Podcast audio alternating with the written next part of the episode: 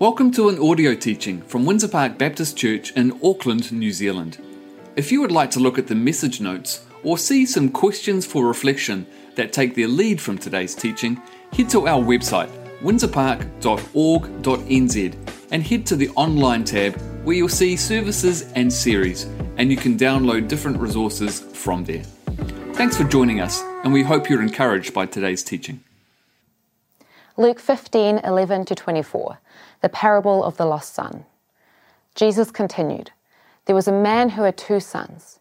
The younger one said to his father, Father, give me all my shares of the estate. So he divided his property between them.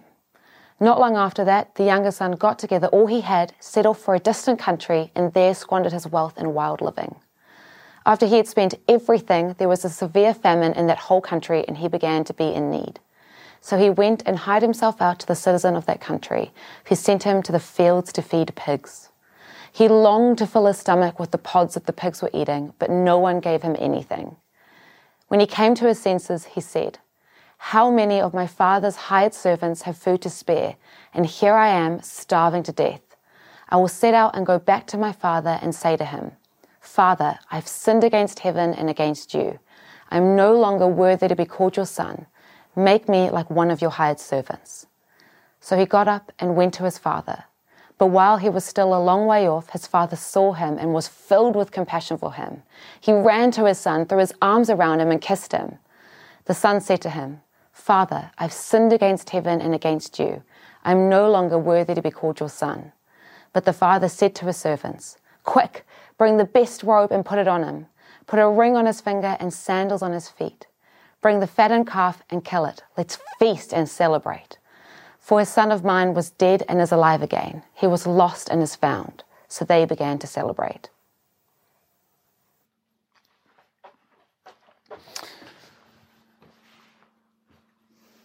Hi. My name is. Well, it doesn't really matter what my name is. I'm just described in the Bible as a man. No name, nothing else.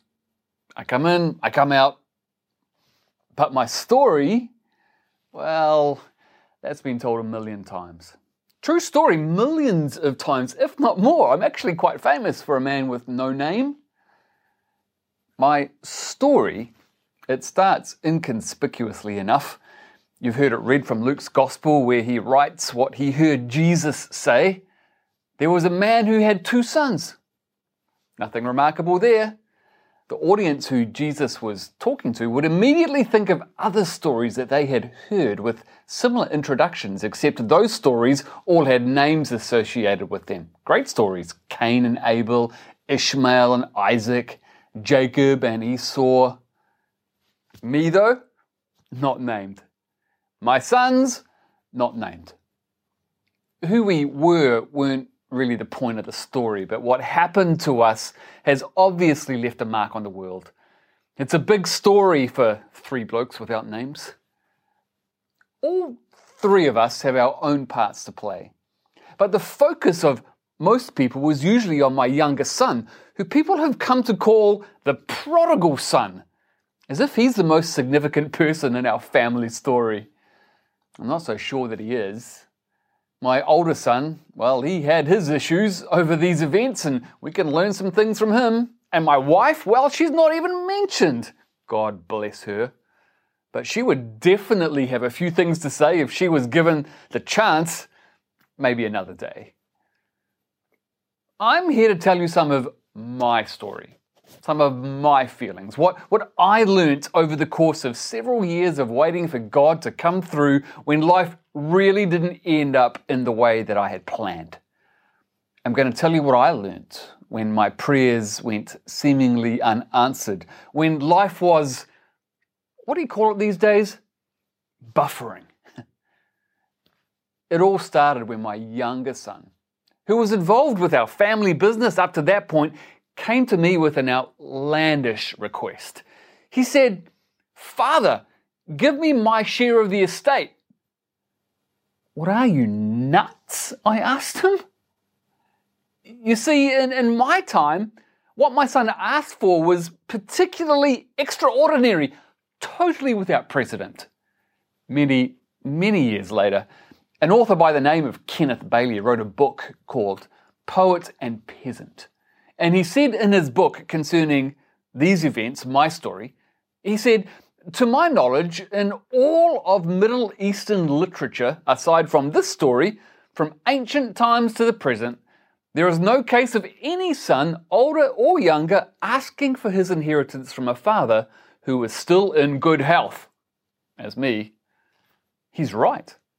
It had never happened before, and it's never happened again since. To start with, when you're the younger of two sons, you aren't even supposed to inherit any part of the family estate. And yet, my son ridiculously asks for half. I mean, it's crazy thinking. When you think about what my son was asking, it was so countercultural, no one who was listening to this story could really get their heads around it. Even if he could inherit some of my estate, it would only ever happen when I would have been about to die and could no longer run the family or our business. But that wasn't the case. My son was effectively saying to me, Father, I wish you were dead. But I gave it to him. I think God had a bigger plan. Maybe that's a lesson that I learned that some of you could embrace in times of buffering. God doesn't always do things according to the patterns of this world, and well, we need to be open to being led by the, the Spirit of God to perhaps see things differently. As Paul would later write to the church in Rome, that church, Romans 12 2, he said, Do not conform to the patterns of this world, but be transformed by the renewing of your mind. Think of things differently. So out of the ordinary was this story that the crowd Jesus was talking to were incandescent with rage at the behavior of my son. It's hard for most people to see the bigger picture of God's purposes and plans. I guess that's why He's God's and we're not. Of course, being young with too much money at his disposal and not enough wisdom and life experience to know what to do with it wasn't the greatest thing for my son. He went on his OE and there squandered his wealth in wild living. After he had spent everything, there was a severe famine in that far off country, and he began to be in need. Naturally, when misfortune came his way, the crowd thought he deserved it, so, you know, they were quite happy about the events that transpired in his life at that point. But you know, I'm his dad. It doesn't matter what he's done. I didn't want harm to come his way. I only wanted the best for him. But his choices had consequences. He could have come home at that point. I wanted him to, but he didn't. And I couldn't force him. Maybe that's a lesson that I learned that some of you could embrace in times of buffering. God will never force you to come to Him. He wants you to return to Him. He, he wants you to experience the kind of life that He's created you to enjoy, but it has to be your choice. He just waits for you. Jesus actually talked about this. The last book of the Bible, Revelation 3:20, Jesus says, "Here I am. I stand at the door and knock. If anyone hears my voice and opens the door, it's your choice. I will come in and eat with that person and they with me."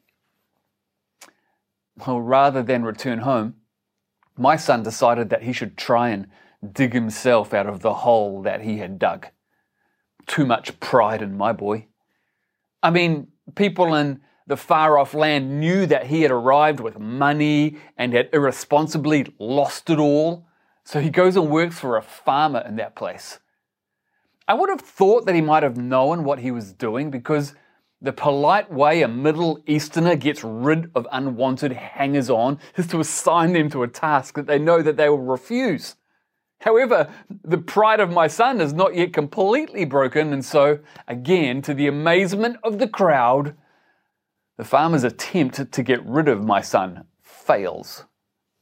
He accepts a job as a pig herder in an attempt to regain control of a situation that has gone very badly for him.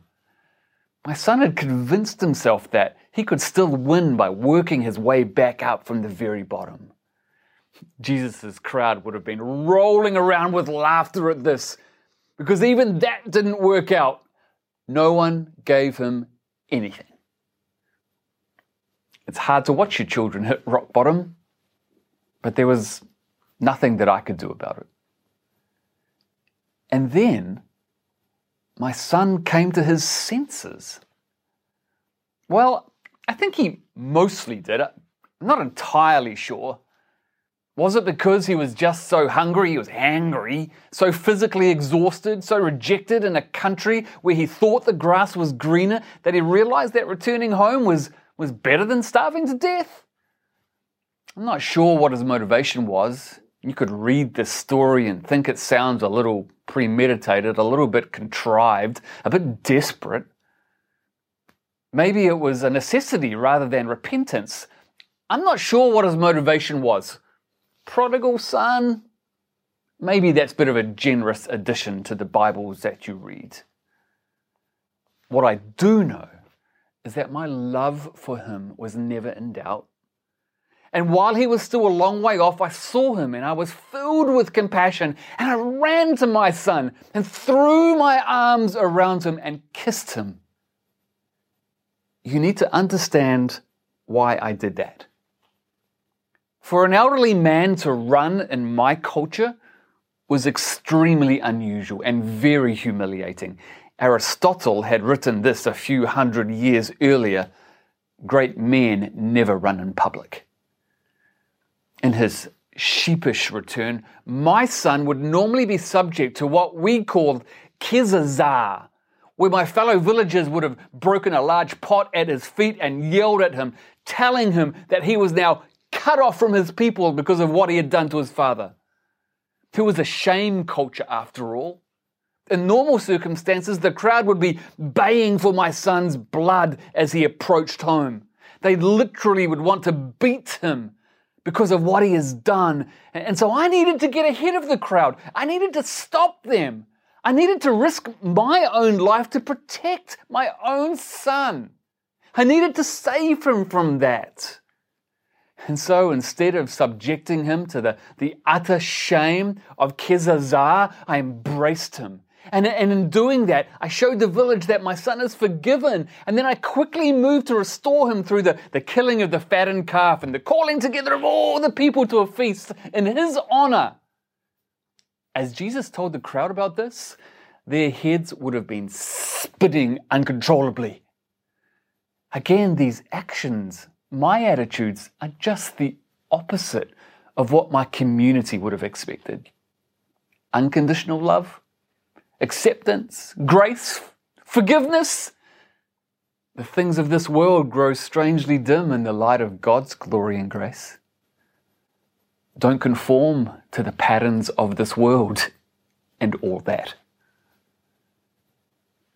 This is what I was doing while life was buffering. I was allowing God to protect me from, from getting a hardened heart so that I would welcome my son home whenever he decided to return. And then I could save him from perhaps even death for what he had done. Maybe that's a lesson that I learnt that some of you could embrace in times of buffering. God's forgiveness knows no bounds. It does everything that it can to welcome you home. John wrote about that in his first letter, chapter 3, verse 16. This is how we know what love is. Jesus Christ laid down his life for us, and we ought to lay down our lives for our brothers and sisters. It wasn't easy to wait for my son to return. There were days when I wondered what on earth was going on. There were just some things that I couldn't control, and leaving God to work in His ways was, well, let's just say that patience is a virtue, a virtue I learnt a lot about, and one my oldest son still has a few issues with. you know, I think you've heard some great stories over the last few months Sarah and Abraham in the book of Genesis, or Joseph in the book of Genesis, or, or my ancestors, the people of Israel who were in the desert for 40 years. You've heard the story of Hannah. You've heard the story of, of Jesus as he faced temptations in the desert. Last week, you heard the story of Simeon who was waiting for the consolation of Israel. I, I mean, wow! Powerful stories of people who had to wait on God who had reason to question where God was? And why wasn't He showing up according to their timing? I, I hope you can see that the scriptures are real about life and faith, as is my story. That Jesus thought was so significant, he wanted to pass it on. The, the story was more significant than knowing my name. I'm just a man with two sons. I could be you. I'm no one special in the scheme of things. I'm just someone who learnt a few things about finding God when life was buffering. I wonder what you've learnt from all the stories you've heard. I wonder what you're learning from the stories you've heard. How are you allowing the Spirit of God to shape your character? I understand that you're going to be looking at a at character over the next five weeks as you take a look into some of the lives of some of Jesus' closest allies, his disciples. God knows they've all got good stories to tell. There's no more evidence that the world needs that God is at work in your life than through how you allow the Spirit to shape your character. Character is a window into our soul. So, how are you telling your story to those around you? like my story was told to you. My story simply started like this there was a man who had two sons. How does yours start? And what will people learn from you? I think I'm about done telling my story.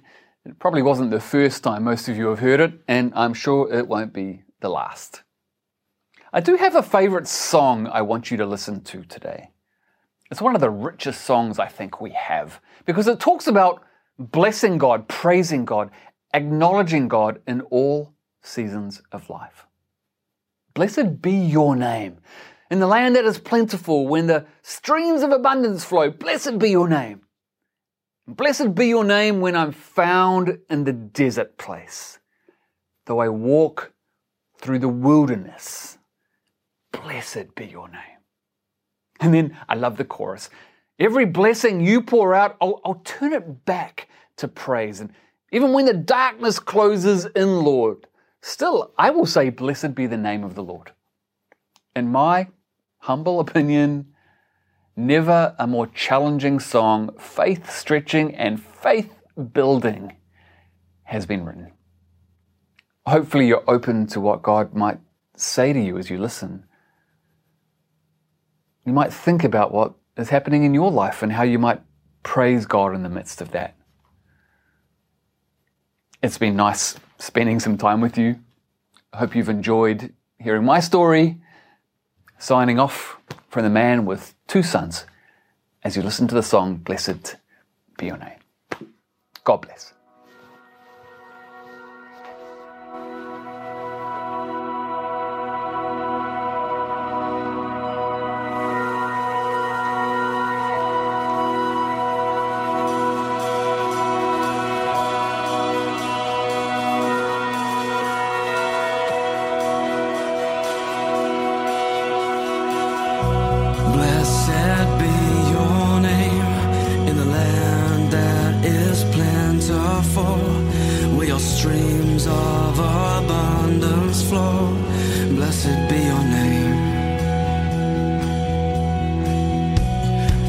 said be your name when I'm found in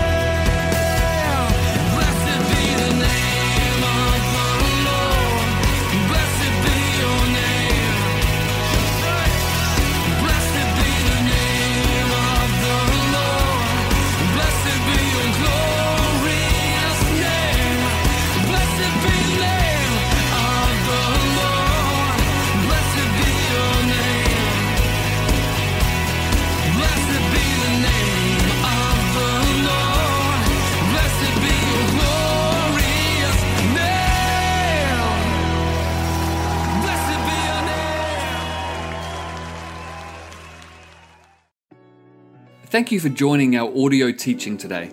If there are ways that we can continue to support you or help you in your journey, please reach out to us. Head to our website, windsorpark.org.nz, and you'll find various ways to contact us. God bless.